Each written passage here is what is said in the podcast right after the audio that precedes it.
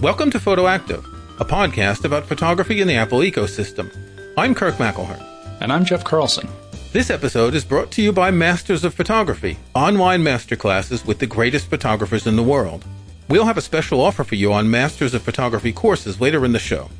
Welcome to another episode of Photoactive. Jeff, it's good to see you again. It is so good to see you and hear your voice. How are the New Year's resolutions coming along? Oh, uh, unfortunately, I haven't been able to do much. The weather's been terrible. It's been between rain and cold, and and it's dark here so early.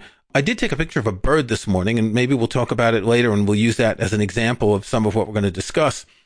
Today, we want to discuss words, vocabulary you know, here we are with images and you can look at images and you don't need to necessarily say anything about them.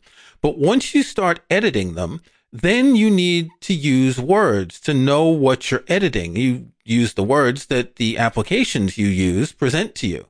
You may go to a photo editing app and you may want to change the exposure. So you really need to know what exposure means. You may want to change the contrast and you kind of need to know what that means. And I think exposure and contrast are among the terms that most of us know. But if you look through some of these apps, and you see how many terms there are. Plus, if you compare some apps with others where they use different terminology, it turns into a real word salad. So today we're going to look at the words that we use in photo editing apps, all these terms that we use to adjust different elements of a photo. This is one of those things that trips people up because there are also a lot of terms that are very similar. For example, my photo is dark. Do I want to adjust the exposure? Do I want to adjust the brilliance? The whites or maybe brightness. The reality is, and this is totally valid, we often jump in and we just start moving sliders. And that's great because you're reacting to it in a visual way. You want to see what happens. But it does definitely help to know a little bit more about what these things are doing so that you can be more deliberate about it. And then ultimately, if you have a whole bunch of photos that you want to edit, if you're just randomly moving things, that's going to take up a lot of time. But if you know that this image really could benefit from some brightness, not exposure, you do that and then you move on to the next thing.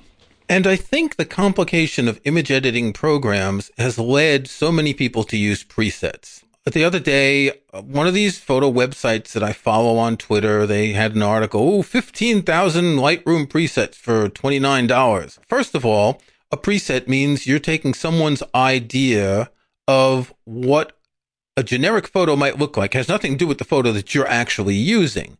The second, 15,000, how do you choose? You know, if I look at something like Snapseed or, or I had a subscription to, what is it, VSCO X for a year, a couple years ago. That's the one on iOS where you get literally hundreds of different presets. And after a while, you probably just whittle it down to six of them that you think look good, but then you find another photo and they don't look good. Then you start looking again. And the whole idea of presets is to save time, but in many ways, it just makes things more confusing. What we want to talk about here is really having a better understanding of your controls so that you don't need to fall back on a preset or you can be able to look at your image and say, all right, I know exactly what this needs. And you can do a little bit of experimentation, but do it in a directed way.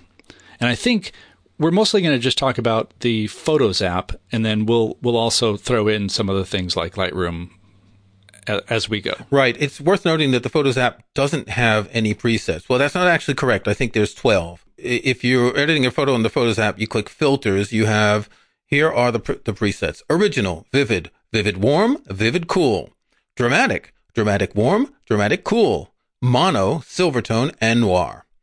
So that's all the presets in the Photos app. And I've often wondered why Apple doesn't use more presets, but you can get presets if you use an external image editor that you open as an editing extension in Photos. We'll talk about that whole editing extension thing in another episode at some point because that gets a little bit janky. But it's true that Apple has not gone the whole preset route. Unlike, you know, Instagram has a certain number of what they call them filters, Snapseed, VSCO, they all have presets because that's what most people want. They just want something. And most people are not editing photos. You know, the vast majority of people, this is like a 1% thing. 99% of people never do anything other than maybe put a filter or a preset. And then 1% of people might want to do a little bit more. Okay. So let's start. If you're on your Mac, select a photo, press command return, and that opens the editing interface. You'll see that there's black all around it. There's a black toolbar and there's a section on the right which has a bunch of sliders. Now, if you've never accessed any of these, all you'll see is sliders which show a kind of a thumbnail of your photo. They're called light, color, black and white, and then some others. In order to get more control out of these sliders, click the little triangles to the left of each one. So you'll see if you do that next to light, it expands and you'll see options. You'll see brilliance, exposure, highlights, shadows, brightness, contrast, and black point. So these are the basic elements that affect the lightness, the darkness, the contrast, the relationship between light and dark in your photos. If you start with the first slider, brilliance, look at the photo that you have, drag it up a little bit, drag it down a little bit. You'll see that it seems to be altering more than just the exposure or the brightness or the light. It seems to be a combination of a number of elements. It seems to be, in addition to the light and the exposure, there's also some contrast changes. There's also shadows and, and highlights that are changing slightly. So it's almost as if brilliance is a kind of amalgamation of the six other sliders below that. I don't know if it's using any sort of AI or machine learning, but it's doing several operations at once at a finer level than you get from the large light slider. In the description where it says it applies region specific adjustments, it's analyzing all these little areas and realizing, okay, this little pocket needs to be brighter, but we're not going to make the sky brighter, for example.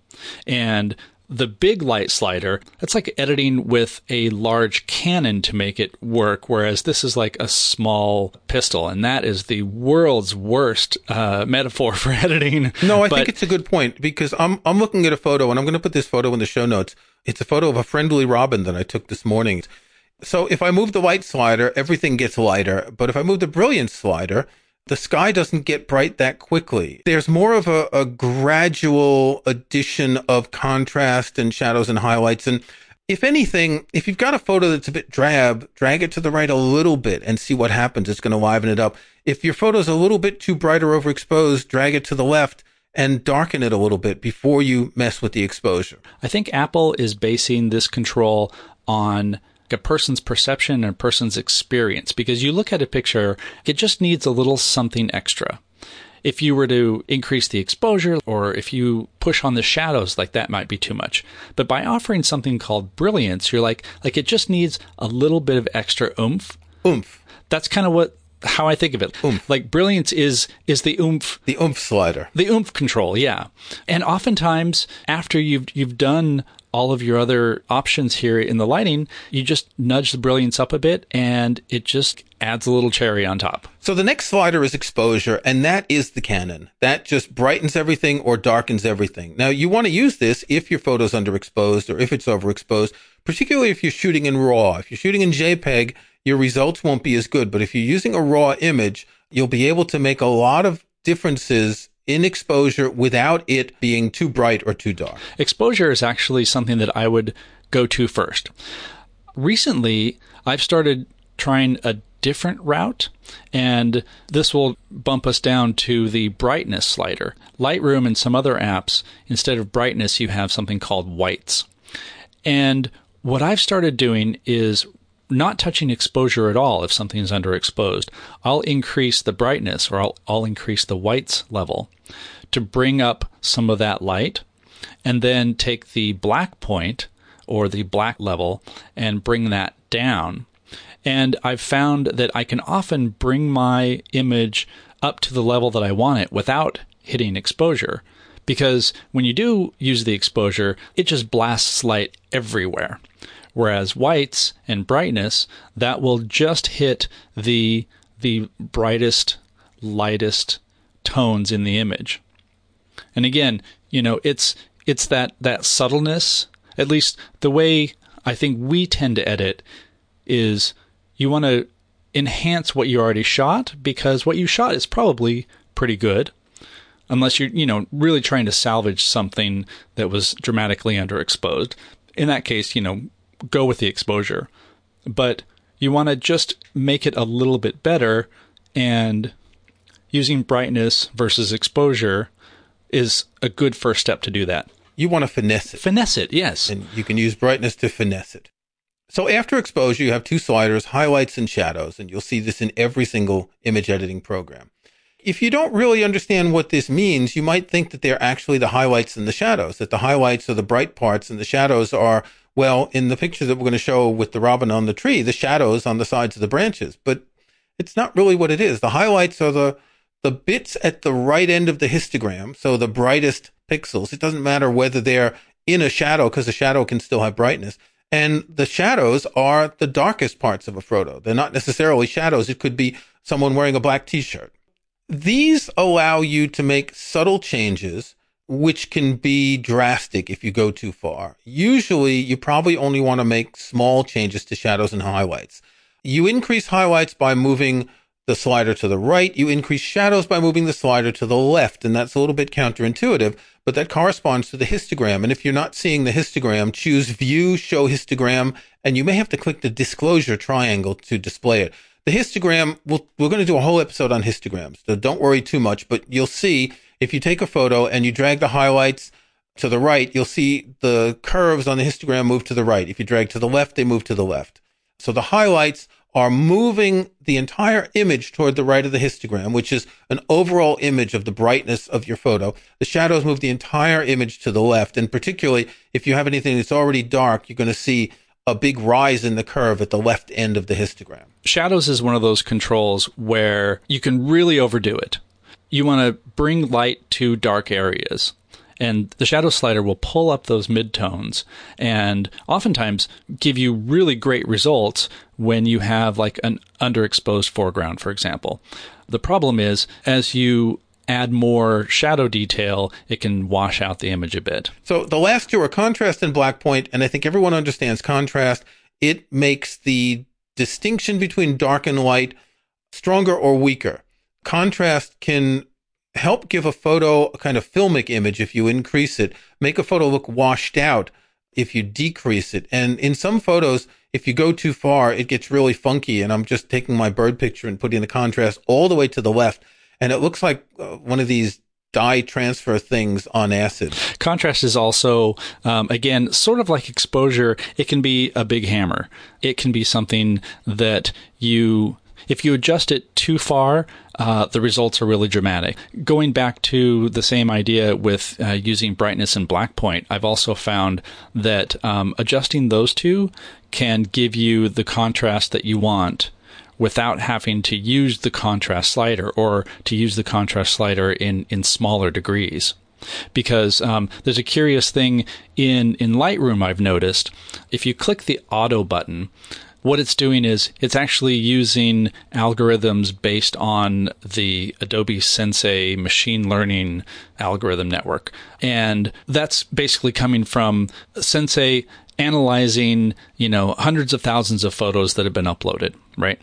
And I've noticed over the past year or so, it seems to default to a low contrast application for almost all my shots. And I would say 80% of what it does is great, and yet everything looks a little bit washed out. That's because that washed out image is a bit of a trend now, isn't it? I think that's exactly it. I think it's it's picking up on those trends and and assuming that okay, this is a landscape or this this is a landscape with a you know a, a perceived sunset or sunrise. I know how to, to adapt that, and so it applies those settings. So what often happens is the contrast will be way too low for me. It'll be a little bit washed out, and nudging it back up gives it a little more crispness, a little more uh, depth that I'm looking for. I like to use black point because it gives it. Uh, I, I, mentioned that contrast can give it a more filmic look, particularly in color. Black point can also do that as well.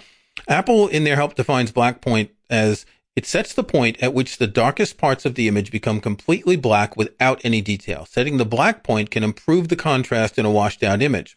Conversely, if you slide the black point to the left, you get that washed out look that is a bit trendy, almost like you've got a veil of fog in front of your photo. So this is something that you may want that particular look, but this is something that you can play around with to to see how it alters things. Now we, we've got seven sliders, but the first thing, and we've mentioned this in the past, the first thing you should do, look at your picture, click the auto button, see what Apple thinks is good, then move some of the sliders that have already moved, then maybe click the little uh, left pointing arrow, which is the undo thing, and go back to the beginning. Try the sliders yourself. Go back to the auto, play around until you get familiar with it. I, I think Apple's auto suggestions are often very good.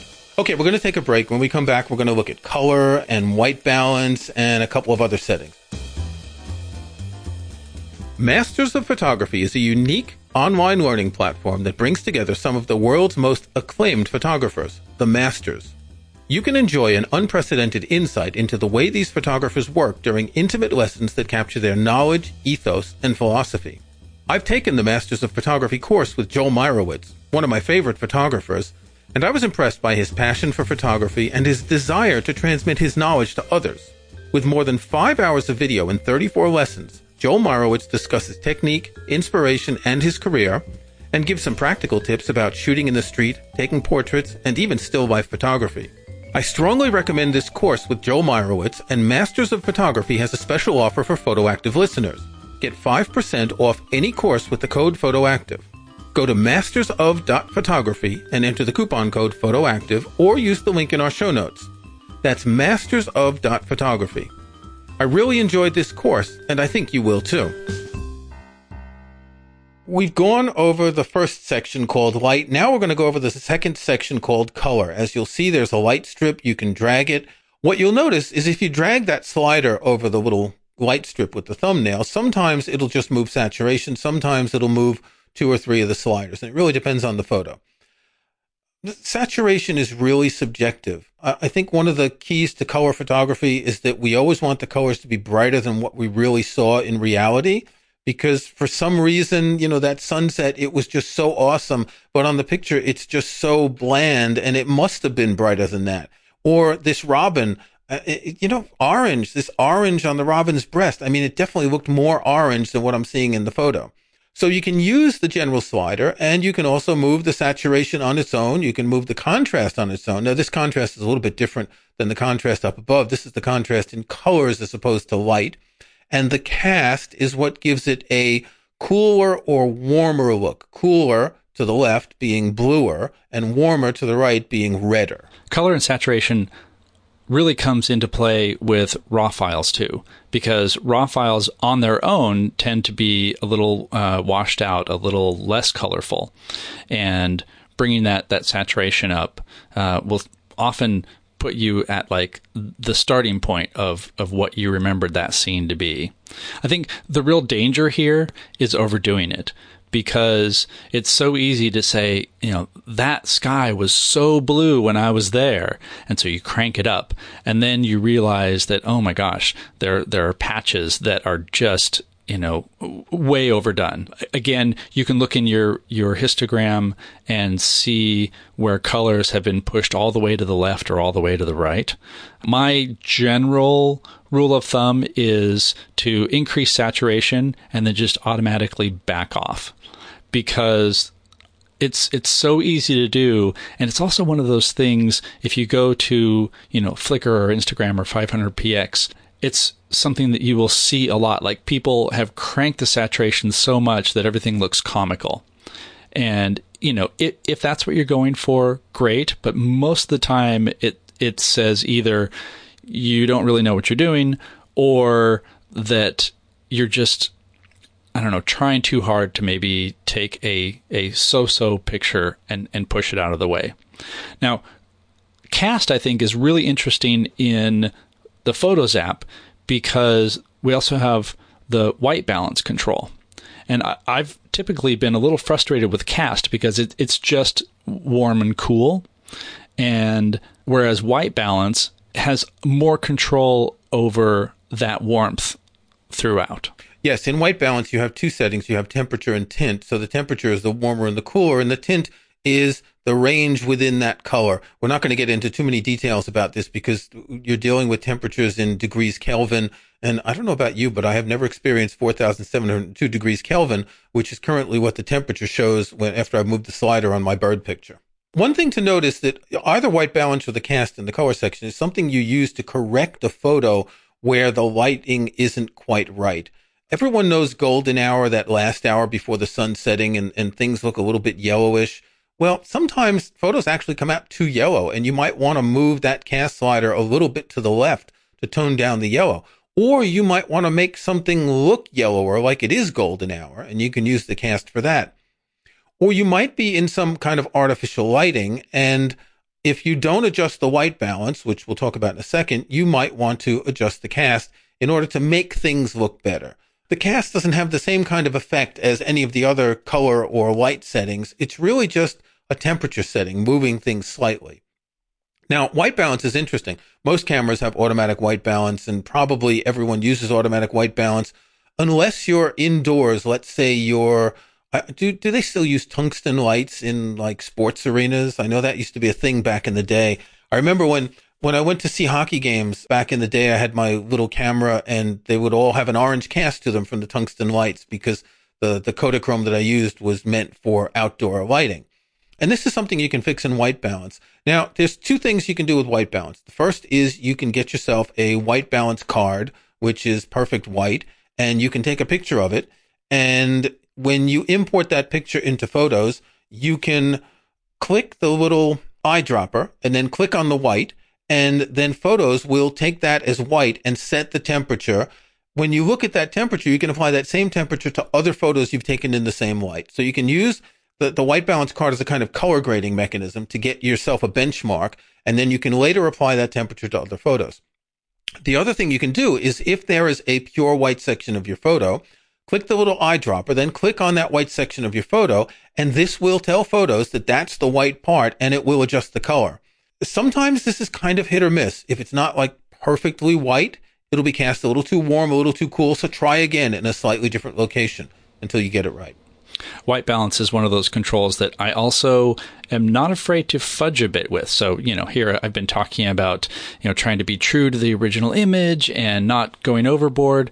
But white balance, especially if you're shooting uh, outdoor scenes, um, and you do want a little bit more of that that golden hour look, nudging the white balance more to the warmer side of the spectrum can really give you that that golden look without making it seem like you've completely overdone it.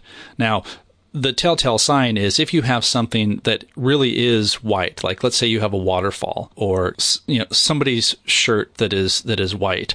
If you push that warmth too far, it's going to be immediately obvious that, oh, this has been a white balance adjustment. This was not the light during the day.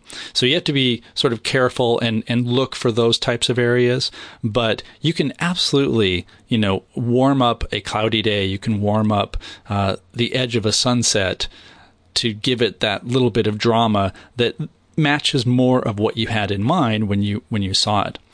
Another interesting thing about Apple's implementation of white balance, it has a few different options. So you're not just shooting things more toward a warmer or cooler spectrum. There's a pop-up menu, and by default, it it's set to neutral gray, so you're trying to find that sort of generic warm or cool. But there's also a skin tone option, and there's also temperature and tint. So if you are just looking for the temperature of the image, but you don't want to make all the people in it completely orange skinned like Oompa Loompas, you can use that pop up menu. And what Photos will do is it will adjust the temperature but honor the color of the faces, basically. Jumping back to color real quick, this is related. In a lot of other programs, there's a vibrance setting in addition to saturation. And what vibrance will do, vibrance will increase the saturation but respect those skin tones. And so I think what Apple's doing here is using some of the same algorithms so that you're not making things unrealistic, but you are giving that warmth or coolness to the image. Okay, we're going to skip a few here. We're going to skip curves and levels, and that's going to be a topic for another show because I don't understand them myself. We're going to have to get a guest to explain that. I want to briefly touch on selective color because I find this really interesting. Let's say, for example, you've taken a picture, I don't know, a robin on a tree with a blue sky in the background, and you want the blue to be a little bit more blue. Take, click the eyedropper, click on the blue sky someplace, and then increase the saturation slider. What that's going to do is it's going to take that exact color and change the saturation, but it won't affect anything else in the photo. Now, since the robin doesn't really have any blue in it, the robin's color won't change. If you do that in a photo where you want to raise the blue of the sky, but someone's wearing a blue t-shirt, then it's going to look weird. So you have to be very careful when you use this. Uh, the same thing is, let's say you want to increase the color of the green grass. Select the green and increase the saturation. You can change the hue, which alters the tone of the color, the luminance, which is the brightness, the range, which is, I don't know what it is actually. It seems like most of the things that I'm bringing up are ways to cheat, and selective color is one of those. During the fall, I went out and shot a bunch of fall color and really enjoyed doing that. But again, the the leaves weren't quite the golden that I was hoping for, and that was the only day that I had available to do it. So using the selective color controls can really help in a scene like that. So, for example, you can take the yellow, if you have mostly yellow leaves, and change the hue, change the saturation on those a little bit, and make your yellows a little more orange. And you can, you know, get more of that that like autumn effect just by using selective color rather than pumping the overall saturation. One thing to note is that if you change the yellow, you're also going to be changing the orange because yellow is part of orange.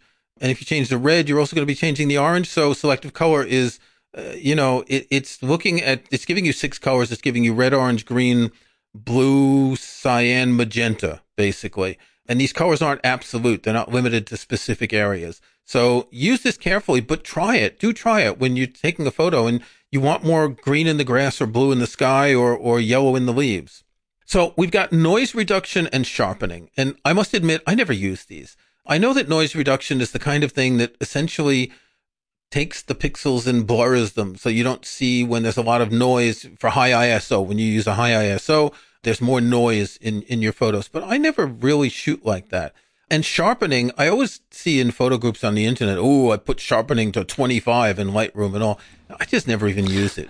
I tend to use it in very, very small amounts because there's a whole other discussion about sharpening for output for printing and for for you know uh, sharing on screen but if i do any sharpening it's because something is just a little bit fuzzy this is definitely not a control where you say oh the person that I'm taking a picture of is a little bit out of focus because the camera focused on the background instead of, instead of the foreground. So I'm just going to apply sharpening and it'll make them sharp.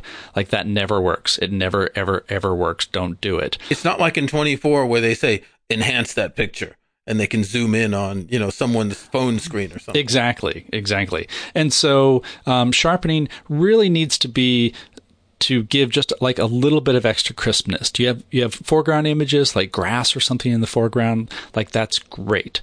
But sharpening is really something to be applied in in small measure. Same with noise reduction. Noise reduction noise reduction can help you with say high ISO shots that have a lot of noise. However, it is really easy to go from slightly noisy to an impressionist painting using the noise reduction control. So use it very, very sparingly. And as with some of the ones above, click the auto button, see what it does. If you like it, leave it like that. Tweak the sliders. If you don't like it, take it off. It's not that big a deal. The last thing I want to bring up between uh, sharpening, also, there's also a definition control here. And definition sounds a lot like sharpening. And definition is um, the, the, control in a lot of other programs, uh, they call it clarity. And what that's doing is it's looking at contrast but doing it in a smart way, sort of like what we were talking about with, with brilliance. It's it's enhancing contrast, but at a, a finer level. And so again, it's also something that it can add a little bit of crispness, a little bit of pop to your image. Uh, you go too far, and it just becomes a you know a mess, like a like a hard edged mess. Okay, we're gonna stop there. I hope some of this made sense because really a lot of this is instinctive that you use one of these apps for years and you get to know what they do. And as you mentioned, the terms are different in Lightroom and Photoshop and other apps. Some have more options, some have fewer options. Again, try the auto settings for everything and see what that does. And then play with the sliders. Oh, one tip.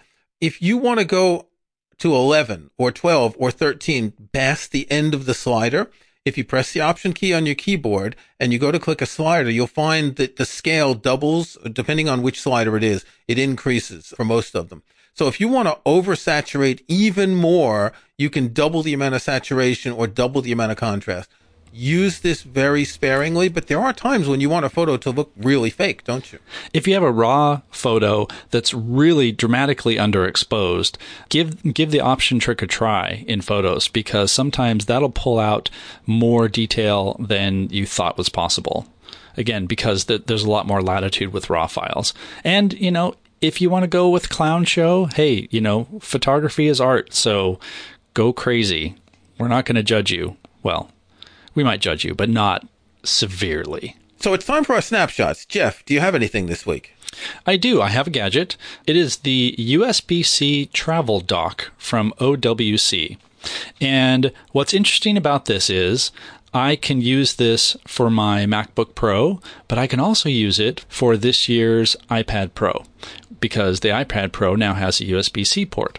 Uh, this includes a memory card reader, uh, a, a little power adapter. You can connect USB devices to it, which for the iPad can sometimes let you plug in like a wired keyboard, but it also has an HDMI output, so you can output to uh, a TV or something if you're presenting. It's it's fairly compact, certainly you know something you can throw in your bag. Um, it's not too expensive. Uh, it's either thirty nine dollars or forty nine dollars depending on the color that you want, and I found that it can replace a couple of different dongles. Kirk, what do you have this week? I've got more a tip than an actual item. I mean, it's an item that we both have, that we all have. It's my iPhone, but it's a tip about doing something with the iPhone to help your photography. A couple weeks ago, I was writing an article about a piece of hardware and I needed to take some photos of it for, to go along with the article. I have a, a new kitchen workspace, which is made of bamboo, and that's really good for shooting things on it because it's not too bright, not too dark. So I set up my camera on a tripod and you've got lights from the ceiling. You've got lights coming around in different angles. And, you know, you can hold up a reflector and all that. But I realized that if I wanted to get light from a specific angle onto that item, I could just take my iPhone, turn on its flashlight and use that. The iPhone flashlight is surprisingly creative. And you could even use this, let's say in a portrait, if you're shooting a portrait of someone at night, have them hold the iPhone with the flashlight pointing up, but out of the frame. The light you get from the iPhone is very bright. It's, it's a pretty neutral color cast. So you won't have to worry too much about white balance afterwards. You can move it around. And so I was shooting these pictures with a remote because generally, if I'm shooting anything like that, I want to shoot with the smallest aperture possible. So I'm going to be shooting very slow, a quarter of a second, an eighth of a second. And it doesn't matter because it's on a tripod. The objects aren't moving. And this light lets you just add that little extra touch of getting a light from a specific angle without having complicated lights. So everyone has one of these, I assume, a smartphone with a flashlight. Think about using it when you're taking pictures. It could be even, let's say you're taking a macro photo of a flower and you want to get some light coming from a specific angle, a portrait, a picture of, of anything. Don't try to take a picture of the moon using the light from your iPhone though. A tip that I recently learned about the flashlight is if you press and hold the flashlight button, you can change the output of it. So you can do a light version or a really strong version, and that comes in handy too. Okay, if anyone has been inspired to explore more of these uh, editing settings in the Photos app or any other app, do post some photos in our Facebook group, and we'll talk to you next week. Thanks for listening to Photoactive. You can find show notes, including any photos we discuss in the show, at photoactive.co. That's photoactive.co. We couldn't afford the M. You can subscribe to Photoactive in your favorite podcast app or in Apple Podcasts. See the links on our website. And think about leaving us a rating or review on iTunes or in your podcast app. Don't forget that you can get 5% off any course at Masters of Photography with the coupon code PHOTOACTIVE. That's PHOTOACTIVE in one word. Until next week, thanks again for listening.